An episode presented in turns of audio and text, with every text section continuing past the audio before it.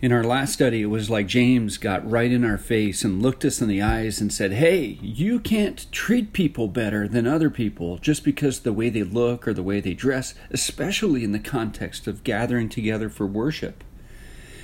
Partiality is just as sinful as any other sin, every other sin. And he said, this is, kind of where we ended the study last week.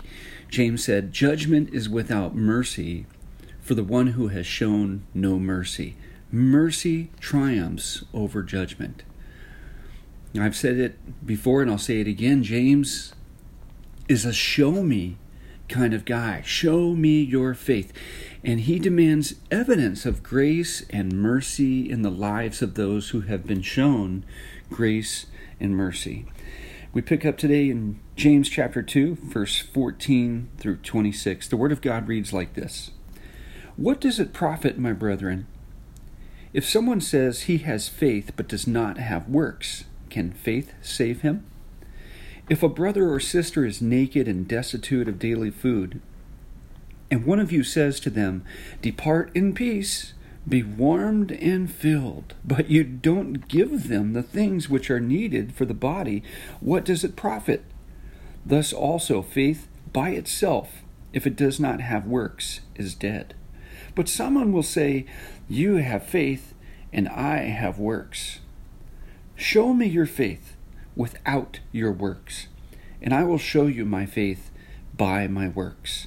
You believe that there is one God? You do well. Even the demons believe and tremble. But do you want to know, O foolish man, that faith without works is dead? Was not Abraham our father justified by works when he offered Isaac on the altar? Do you see that faith was working together with his works? And by works faith was made perfect?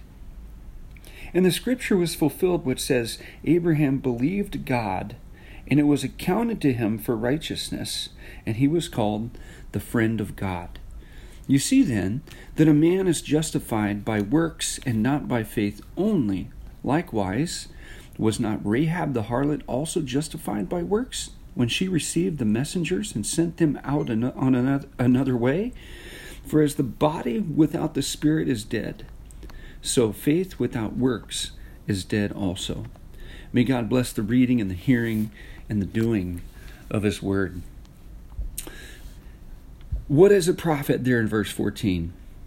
What does it profit, my brethren, my brothers and sisters? If someone says he has faith but does not have works, can faith save him? It's actually, can that kind of faith save him? If you have a newer translation or a dynamic translation paraphrases, they usually word it that way, that this kind or that kind of faith can't save him. A shallow faith and hypocrisy has been present in the church as early as the first century. And James obviously witnessed it for himself, and he's not the kind of guy to be quiet about it. To say you have faith, but not to show it, well, that may be a kind of faith, but that kind of faith is not likely a saving faith. And he says, my brother or sister, or if a brother or sister rather is naked and destitute of daily food, and one of you says, hey, depart in peace, go away in peace, be warm and be filled, but you don't give them the things which are needed, what is it profit? Thus also faith by itself, listen, if it does not have works is dead. James is speaking to Christians, or at least those who claim Jesus is Lord. And yet he's compelled to address something as simple as meeting the basic needs of brothers and sisters in Christ, which tells us that this kind of neglect and hypocrisy was likely happening in the church. Seeing others naked and hungry, doing nothing about it, and then sending them off as if you did, is useless. It's a dead faith. And he asked this question, what does it profit? Another way to translate that is, what advantage is that? He asked this question twice in verses 14 and verse 16. Verse 14, he says, what does it profit, my brethren? What advantage is it if someone says he has faith, but he doesn't have works?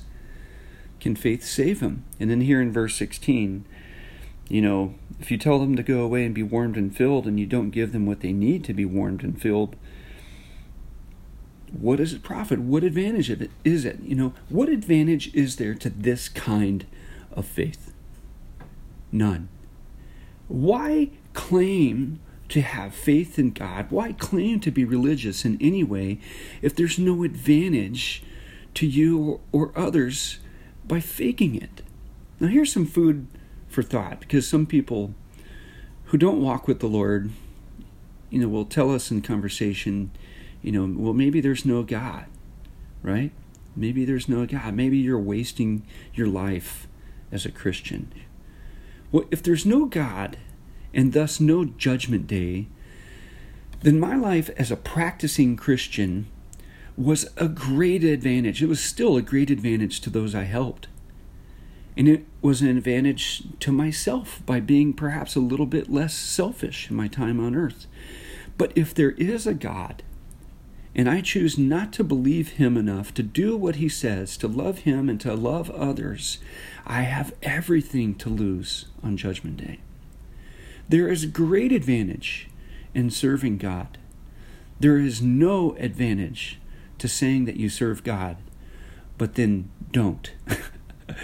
Someone will say, you have faith and I have works. Show me your faith, James says, without your works, and I will show you my faith by my works. You believe that there's one God? You do well. Even the demons believe and tremble. It's verses 18 to 19. Look, we'll find no shortage of so-called good people who claim to be religious or spiritual, who ascribe to no particular God or belief system, and they'll point to their good deeds and say, look, you know, it's proof that I'm a good person. You know, God, if there is a God, he must love me and approve of me because I do good things. James says, though, and this is my paraphrase, yeah, I see the good things that you do, but my works will show you whom I believe in. Your belief in God or mere acknowledgement of his existence is neat at best, but the demons believe in one God and they tremble in response. Demons believe in one God and they tremble. They also press harder against the things that please God. And as believers in Christ, we believe in one God, and yet we press harder into the things that please God.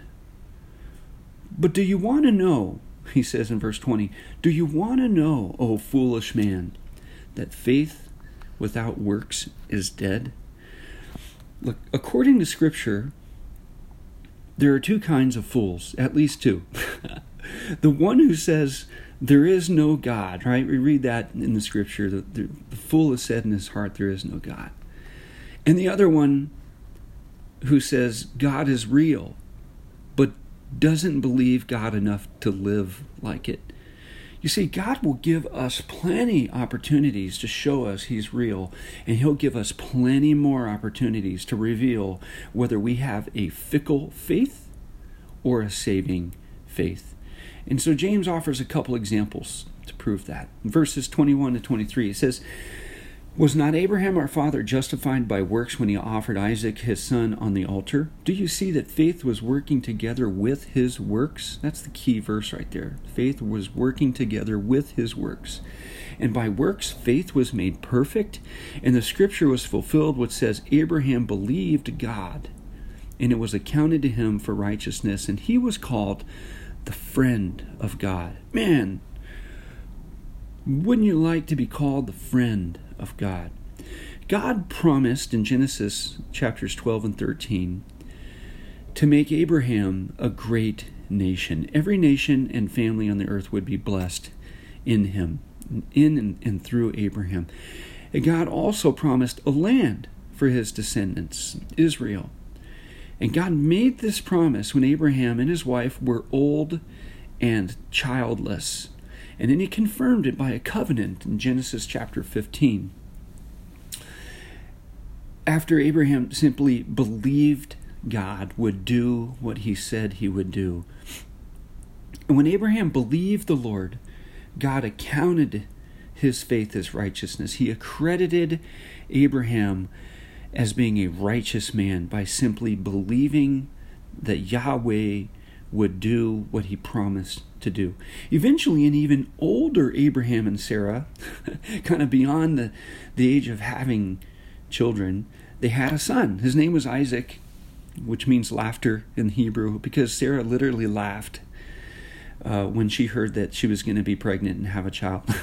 And in Genesis chapter 22, God told Abraham to sacrifice Isaac, his only begotten son whom he loved. This is the first place in the Bible where we see the word love used. And isn't it interesting that it's when we see a father offering up his only begotten son whom he loves.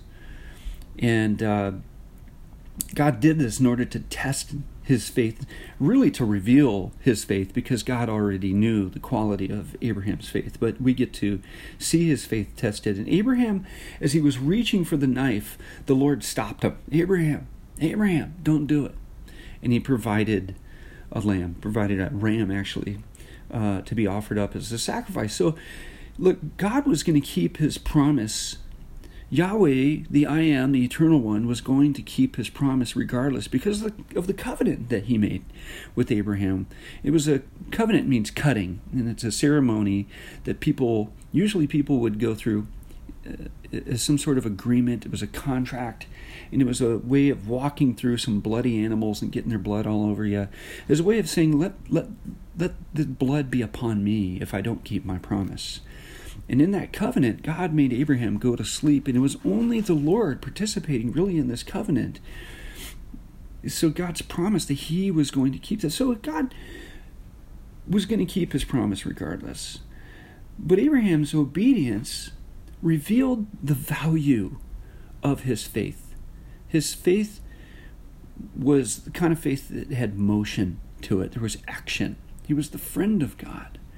And so James says in verse 24, you see then, and he's referring to everything he just said previously, that a man is justified by works and not by faith only. Remember the context. Abraham's faith was working together with his works. And his decision to obey Yahweh to the point of sacrificing his son was the product of his faith. This justification was not a matter of Abraham getting saved, with air quotes here, right? Or going to heaven when he died. This was a matter of religion, yes. Religion and relationship. This was about loyalty, because Abraham was called the friend of God. King Jehoshaphat's prayer in 2 Chronicles 20, verse 7, he says, Lord, are you not our God, who drove out the inhabitants of this land before your people Israel and gave it to the descendants of Abraham, your friend, forever? And Isaiah says, in Isaiah 41 verse 8, but you, Israel, are my servant, Jacob, whom I have chosen. Listen, the descendants of Abraham, my friend.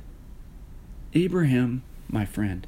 Could it be said of you that you are the friend of God? James gives another example here in verse 25. Likewise, or just like that, was not Rahab the harlot also justified by works when she received the messengers and sent them out another way? Referring to Joshua chapter 2, two Jewish men went to Jericho on a reconnaissance mission to check out Jericho. God had promised to give that land, right, to Abraham and Isaac and Jacob. There was a woman there named Rahab. She took them in. She hid them in her house. When the men of Jericho came looking, she lied to them to keep these two gentlemen safe. She heard of the fame of Yahweh and what the Eternal One had done for his people. And she believed that God had given that land to the Jews. Rahab confessed Yahweh as God in heaven and earth, and then she asked these two men to spare her and her mom, her dad, her brothers and sisters when they came back to take the city, and the men agreed. And so she helped them to get out of town, and she told them where they could hide to stay safe. Again, Rahab's justification wasn't about going to heaven when she died. Her faith in God led her to take action by hiding those men and keeping them safe at all costs. And so we see that she was loyal to the Lord. Her faith resulted in actions that saved her and her family's lives. This wasn't, again, about going to heaven. This was about her connecting with the Lord, and by doing that, saving her family. For as the body without the spirit is dead, James says in verse 26, so faith without works is dead also. In other words, just as one can tell a person is alive or not by the presence of breath moving in and out of their body, when there's no movement, right, we can tell that they're dead. Even so, faith in Jesus will produce works that resemble signs of life, signs of movement. Conversely, the absence of Christ-likeness is evidence that one's faith, so-called, is dead. What do we learn about God from this passage? What I see here is that really trusting that God's Holy Spirit was inside James, inspiring him to write these things. We can see that God can see right through us. I mean, he knows whether our faith is dead or alive. And he's interested in our faith working together with our works. Just as James is a man of action, God is a God of action. Another thing that we can learn about God is that he has friends. He has friends. He has those who are loyal to him. Oh, man. Oh, I want to be a friend of God. I want God to consider me his friend. Listen to what Jesus said. It's recorded in John chapter 15, verses 11 to 15. These things I have spoken to you, that my joy may remain in you, and that your joy may be full. This is my commandment, that you love one another as I have loved you. Greater love has no one than this, than to lay down one's life for his friends. You are my friends, if you do whatever I command you. And no longer do I call you servants, for a servant does not know what his master is doing, but I have called you friends. For all things that I heard from my Father, I have made known to you. Jesus calls those who love him and keep his commandments, he calls us his friends. What can we learn about ourselves from this passage, in addition to being called the friends of God? What I see here is that we're designed for relationships. Yes, as I said previously, we practice our faith, and that's called religion. So we have to have religion, pure and undefiled religion.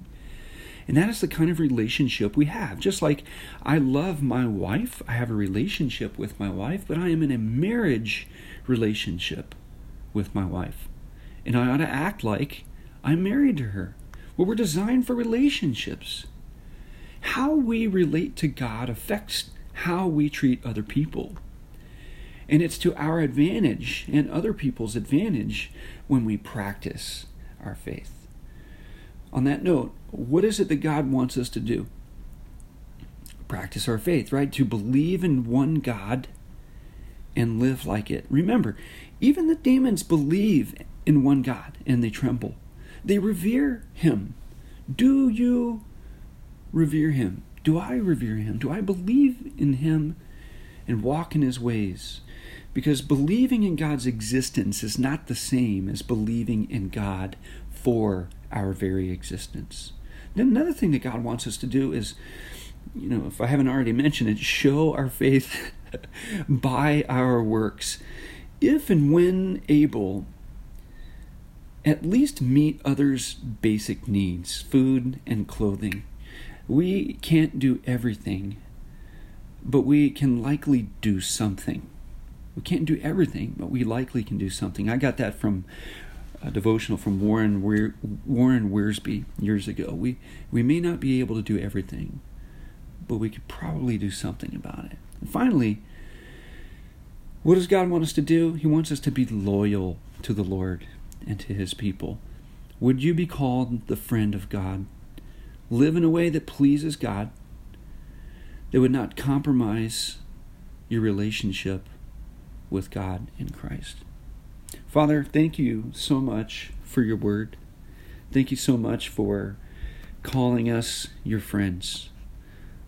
Lord, we love you. We praise you, Lord, for just showing us how to do it right. Jesus, you were so careful as you walked this planet. You were kind and gracious.